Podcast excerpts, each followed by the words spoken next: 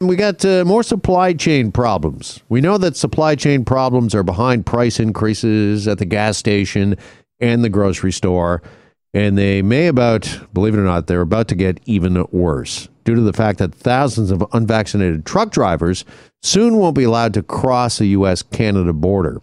And for more on this, let's uh, welcome in Joseph Sbrocchi, Executive Director of the Ontario Greenhouse Vegetable Growers who joins us now here on Global News Radio. Hey, Joseph, good afternoon. Thanks for your time. Good afternoon, Jeff. We're quite concerned about, uh, you know, vegetables and prices at the grocery store right now because, uh, I mean, they're already uh, through the roof. Inflation is, uh, you know, at a record high, the highest price increases we've seen in some 20 years. And just first off, can you tell us when it comes to vegetables and uh, the greenhouse growers, just how much does your industry rely on the trucking industry? Uh, incredibly so, um, in both directions, right? So part of part of this issue is that um, a lot of produce has to come up this way, especially at this time of the year, obviously, because all of our field crops and everything have you know are are done, and um, so you have this you have this need to bring product in, and then much of our greenhouse produce actually goes into the U.S. as well as Canada. Um, primarily Canada first, however, but um, you know the United States as well. So the you, the old saying is that with trucking, you have to keep the wheels turning in both directions, and that's the same really whether it's trucks, whether it's these containers that are on boats, stuck in ports, all of that, and that's why you're getting this this like uh, confluence of um, uh, supply chain issues all over the place. So this is going to be a bit of a double hurt or a double hit. Uh, not only are we not going to uh, get as many vegetables here on this side of the border, but for those that are growing right now and looking to export their uh, vegetables, they won't be able to get them to market. It, there's a possibility. Um, I think in general, at this time of the year, uh, at least from the greenhouse side of the equation in Ontario, we we keep most of the um, um, uh, the produce here um, because there isn't as much grown in the wintertime. There aren't as many greenhouses uh, under lights and heated and all the other things that you need. Um, you know, so it's uh, we do our best to you know watch our our consumers' backs here and make sure you know that we have them. Um, but it's it's been it's been a real challenge all the way through, really. Yeah, and if we're looking at thousands of unvaccinated truck drivers not allowed to drive truck across the border any longer, fewer trucks means fewer vegetables and demand if it stays the same or maybe even grows over the uh, holidays and the uh, Christmas uh, season. Are we uh, pretty much guaranteed even higher vegetable prices? Well, I, I don't like you know I don't like to say that, but uh, if if you were to look at it from a you know from the view that I have, yes, that's about as yes you yes you would. Um, um, I can't see it not being that way because because in the United States, so you've got these drivers that can elect where they want to go, and uh, if a lot of them are unvaccinated, my guess is that they are. There's there's a number of them.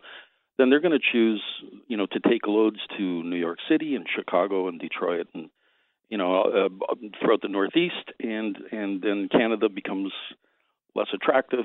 That means that you got to pay more for you know to to entice them to come. Those that those that are left that are willing, and so you get this uh, situation.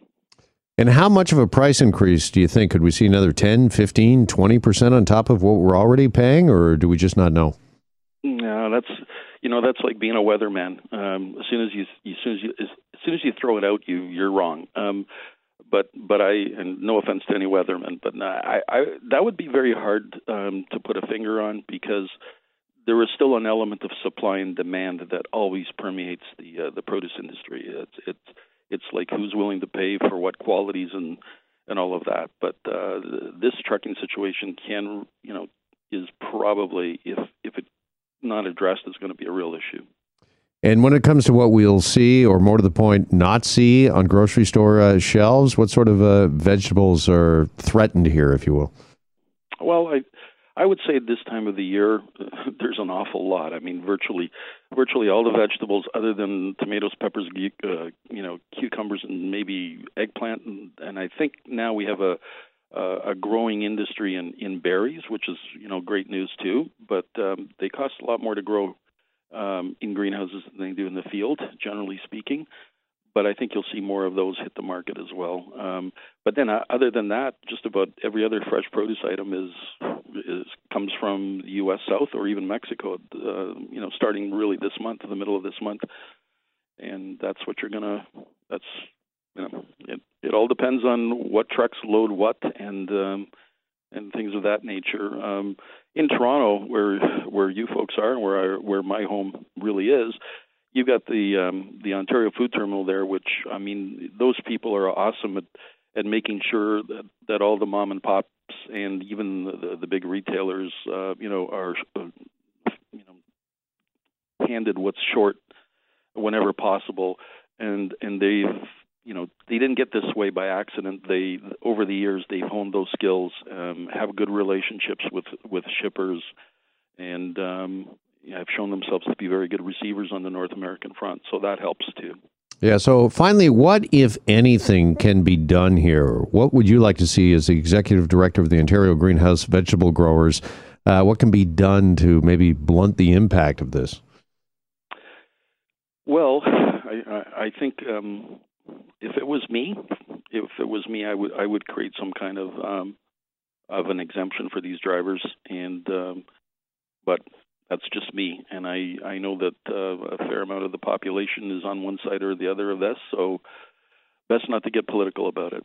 Mm-hmm. But something like a testing at the border instead of just a vaccine uh, mandate, that it's uh, this crucial, uh, that important when it comes to making sure that we do have a re- reliable supply of vegetables, uh, food, and that we are keeping. I mean, obviously, food costs and a family food bill is of vital importance. And again, we've been seeing with the inflation numbers, it go through the roof over the last few months. Yeah, Jeff, and I, I you know, I many year many months ago, I'm sorry, I, I kind of predicted that these this, these supply chain dis, uh, disruptions that were are basically a fallout of, of lockdowns, really.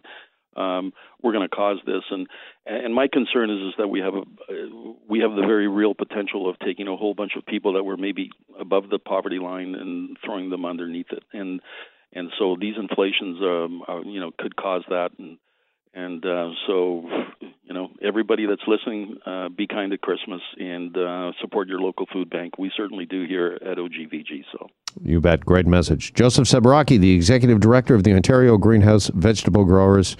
Joseph, appreciate the time with us this afternoon. Thanks so much. Thank you for having me. Take care. You too. And we're back after this on Global News Radio.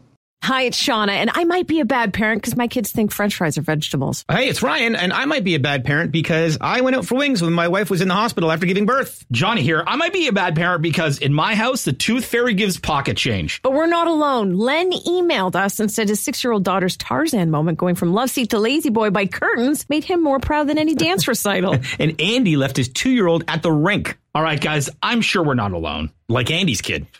For stories and confessions like this, make sure you check out our podcast. It's called Bad Parents, and it's available wherever you get your podcasts. I left a glove at the rink.